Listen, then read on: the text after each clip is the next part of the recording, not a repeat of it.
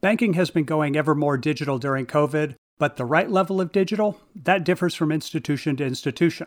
Josh Brown, Chief Operating Officer at BrightFi, is our podcast guest to discuss what digital transformation might mean for smaller banks and credit unions.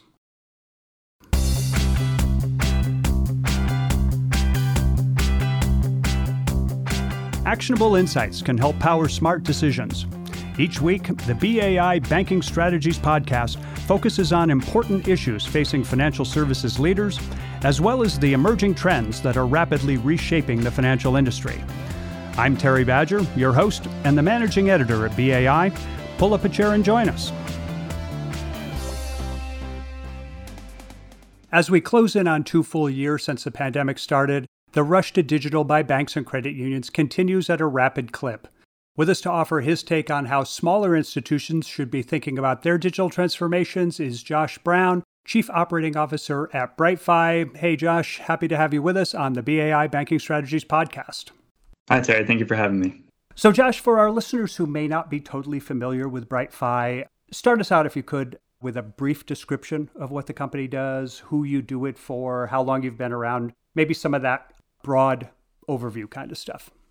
So, BrightFi is a digital banking platform and service provider, and we help smaller financial institutions and non banks deploy digital banking solutions. And we believe that better banking makes stronger communities, and our commitment is to enable uh, those community banks and credit unions financial institutions 5 billion and below normally less than a billion dollars uh, in assets with better technology and operational solutions to make that happen. Digital banking, of course, has caught a strong tailwind during COVID, and the conventional view is that customers are never going back to those pre pandemic norms. Banks and credit unions that were more advanced in their digital transformation seem to have fared better over these past couple of years. I'm guessing your customers and prospects are mostly not at that leading edge and, and that they're trying to catch up now. So, what are some of the key obstacles or challenges that you're seeing for these later adopters who are trying to get digital now? Catch up is kind of the name of the game, but uh, but our belief and, and what we're seeing play out is that no one is too late on digital transformation. No bank or credit union is too too far behind. I think that's true because people still love supporting their community. Customers still buy local, they still bank local. Customers in the population of the United States, they're they're not all going to be quick to abandon those relationships for a shiny new fintech or a big bank. If you're a community bank or a credit union, you look around the industry and that can lead to to FOMO, that fear of missing out. That can lead to feeling like you have so much to do and it's, all too fast and uh, that can cascade into just setting off in, in a direction for the sake of doing something picking the wrong partner or not taking the time to align your digital transformation with strategic objectives.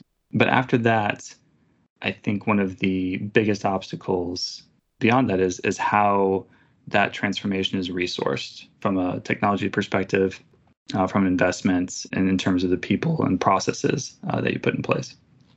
Let me draw you out on that a little bit. What are the people? What are the processes? What are the things you're referencing there in terms of trying to meet those obstacles?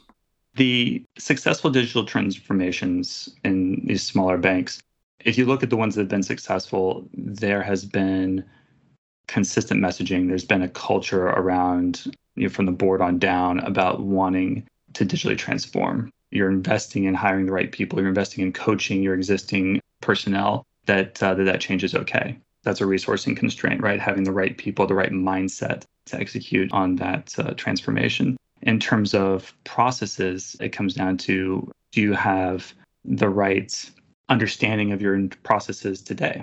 Have you done like a process, you know, accounting in terms of how you're supporting your transaction products, how you're supporting your customer service, how are things getting done inside your bank, and how should those change to support digital transformation? And then, you know, technology is, is one of the most straightforward, I think, things in terms of resourcing. Most of these smaller institutions are looking to partner or buy, not necessarily build themselves. And so that's more of how much do I want to invest in a solution from a partner or how much do I want to invest in an off the shelf solution to to put digital components into place. Digital banking doesn't mean the same thing for all customers. People have different needs from their banking provider, for instance. they have different comfort levels when it comes to doing certain transactions online or mobile versus in a branch. Digital banking also doesn't have a single definition for all banks and credit unions either, right? So, but to have a successful transformation, there have to be some minimums that are, are met. In your view, what are those minimums? Like they say, no two community banks are alike, no two communities are alike. Everyone is a little bit different in their own way, and everyone will probably have a different take on what a successful transformation is. We believe at BrightFi, and I think you'll find a lot of proponents in the industry agree, is that digital starts and ends with the customer journey. It starts and ends with the customer, right? At a minimum, digital transformation is having the ability to probably support digital onboarding. So our customers don't have to go to a branch to open an account, right? And not just consumers, but businesses as well. It's the ability to perform transactions, whichever transactions you're offering to your customers uh, 100% digitally. Now, that can and it should be augmented by help from operations staff or customer service when it's required by the customer. You're not just going to let offer a digital transaction and not not have any touch points available to them if they get stuck or if they uh, they need assistance. But that leads me to kind of the final point in terms of minimums, um, which are the back office re- requirements all of the front end digital investments is for naught without a, a, way to gather, to store, and to share the same information uh, about that customer with your internal stakeholders, right? With wh- whoever needs it in, inside the organization to support that customer journey. BrightFi's sweet spot, as, as you mentioned off the top, is the smaller end of the size continuum, that 1 billion to 5 billion asset range. These banks and credit unions differentiate themselves by offering a personal touch, you know, by nurturing relationships, by knowing their customers by name even. So, given that edge, you know, given that that approach to business that they have, just how digital should they be to stay vital and stay in business, but at the same time not lose the identity that inspires their customers' loyalty? First things first, I think technology doesn't directly lead to to better service, right? There's not a um, there, there may be a corollary, right? But there's not it's not a like causation there. It's not an end all be all to to preserving or, or accentuating or improving those relationships they have. And I had a great conversation with a community bank exec earlier today. In fact, and he mentioned something that, that stuck with me and I wanted to to talk about it. He put it in terms of his organization is taking little bites of where the industry is going, uh, little bites towards digitization, where the people are still heavily involved in that, right? It's still very, um, there's still very much a human element in uh, how they are interacting with their customers and, and their, their relationships, uh, how those relationships are being nurtured and growing, but it's enabled through technology. And so a well executed digital strategy by its very nature means you're more connected and more responsive to your customers. But now you you know them just as well, but you're interacting with them through phone, through chat, through email, WhatsApp, social, right? You're just interacting them with them in different capacities. It's the same high touch approach. It's just through different channels. So when BrightFi started a few years back, the mission then was to start your own neobank. Now you're doing something different. So take us back a little bit. I mean, what, what was the original thinking and why didn't the company follow through with that original pursuit?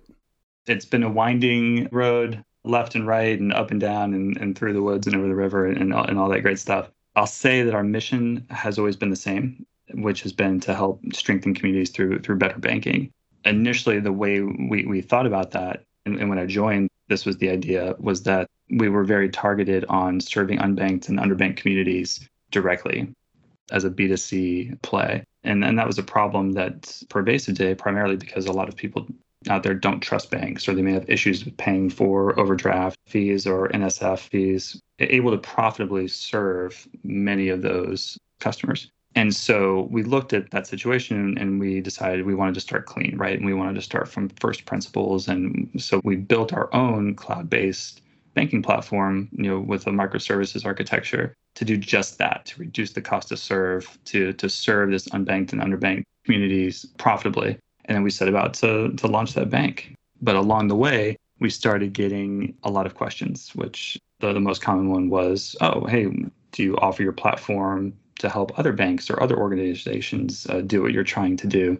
And as a leadership team looked at it, the answer was very clear to us that the best way to strengthen those communities that we wanted to support was to go and serve the banking solutions that were already embedded in that community fabric. It was to to white label our our platform that we had created and reach you know an exponential amount of people that way rather than just trying to do everything ourselves. I'd imagine that trying to create a bank from scratch has taught you some lessons that really couldn't have been learned any other way. So, what are the key insights that BrightFi picked up from your experience that you're using now or that you can use to help entities that already have a bank or already have a credit union charter? Lots and lots of lessons learned, and some certainly harder than others, but all of which we bring to bear now as a services provider for our bank customers and our partners today, which can you know hopefully save them time in their own digital implementations. But if I'm thinking about what we learned as as an organization is trying to bring in new technology into a regulated environment I would say that those banks and credit unions should, first of all, insist on clear and thorough documentation from your fintech partners or technology partners. That's something that really helped us when we were sitting down in front of our regulators to share cloud-based core system as having it very well documented. Putting an emphasis on compliance, especially on privacy and security as things are transitioning to cloud and digital. You can't come in and just bring a, a nice shiny tech solution to a highly regulated environment. And there has to be a strong compliance component that's embedded there. And then kind of the third lesson learned was it was something that I learned earlier in my career in the military where we used a term called tactical patience. And what that is, the idea of sometimes when you rush into a problem to solve or a situation, you commit to a course of action without totally understanding the big picture behind it. And so tactical patience involves making sure that your conditions are set to ensure the success of your organization. And it requires leaders to shape the situation to make sure that you can commit the right resources at the right time to win and accomplish what you're trying to do. Once a bank or credit union starts down the digital path, it seems like there are so many complexities to navigate, so many important decisions that they need to make, so much room for institutional level stress. Can it be a less complex process? And, and if it can, what advice would you give them to make that that process less complex and less stressful. Yeah, there's always this natural tension between running a bank and transforming a bank. Before any decisions are made around digital transformation, just by recognizing that you want to digitally transform, you're adding and creating institutional stress. You're asking your people to do two jobs at once run this bank and keep it stable and secure and, and risk free or, or minimize the risk while doing something out of the box and and something that's going to push your limits and maybe what you're comfortable with. But I think that the the key thing to remember to try to simplify that and try to kind of you know eliminate a lot of the the, the confusion is to remember that you don't have to do it all at once. The market has grown out there in terms of partners and technology solutions and providers, such that there are more niche products that digitize aspects of the customer journey there are plenty that address all of the customer journey kind of all at once. But many of us fintechs recognize that we need to meet our customers where they are today. And so if I wanted to simplify the path forward from there, I think it, it certainly starts with culture. You need everyone to be all in, to have that buy in. You should be hiring and coaching for professional curiosity, for people unafraid to challenge the status quo. Take a look at what your data strategy is. Do you have a data strategy? How are you planning on gathering and storing and using that those data attributes around your, your customers and your business? And then it's evaluating your internal processes. So do you understand the key activities that your organization does and where the potential is for efficiencies? And then move from there into defining the strategic business objectives. What are you trying to get out of digital transformation? Is it a single objective like I want to grow my customer base? Or now that everyone's flush with deposits, I just want to grow loans? Or maybe it's market share. And then where can you net quick wins and those small bites that move you along that strategic path? Thinking about this in terms of kind of those steps and bites on the way to a, a goal out in the future should definitely help to simplify that process and make it less scary. For your traditional type clients, and, and by that I mean those who date back to when being a bank meant having a physical presence, are there predictable points in a digital transformation journey where they start to second guess themselves or they otherwise get uncomfortable with the whole process? And when you hit one of those points, assuming that you do, what do they need to hear from you to get back on track? I think that discussion is is certainly valuable because while we would love to make this as straightforward as simple as possible, it's important to recognize that digital transformation takes work. It takes a lot of work. And I think the most important thing when organizations get to this point is to remember that there's going to be mistakes. There will be mistakes along the way. That's normal and that's natural. Everyone experiences them. But it's important to have a learning mindset, a growth mindset as an organization that will sustain you through those challenges. And that's where you know, leadership comes into play and can really set expectations for their teams, right, along with their partners that, hey, there's going to be something, you know, the first config that is that there may be a mistake on or something like that that may set the project back a couple of weeks or something like that is going to be the first moment where you're going to hear some dissent maybe in an organization or people saying, oh, you know, this isn't going to work. We should abandon it. This isn't for us. I think it's about persevering through those things with uh, with that positive mindset. I would also say that it's okay for those organizations to go out and talk to others, talk to other banks, go to other you know, forums, professional organizations. Maybe not necessarily someone that's paid to give you advice, but talk to the people that have done the work before. I'm sure they love to share their stories. And making sure you have the right messaging, right culture and mindset internally is certainly going to help you kind of weather those pain points. At the beginning of our conversation, we talked about how banking is not going to go back to its pre COVID ways. But let's turn and look at it the other way now. Where do you see the banking business headed from here? I mean, specifically for those smaller community institutions that you focus on. What's the next big thing for them that comes after digital transformation?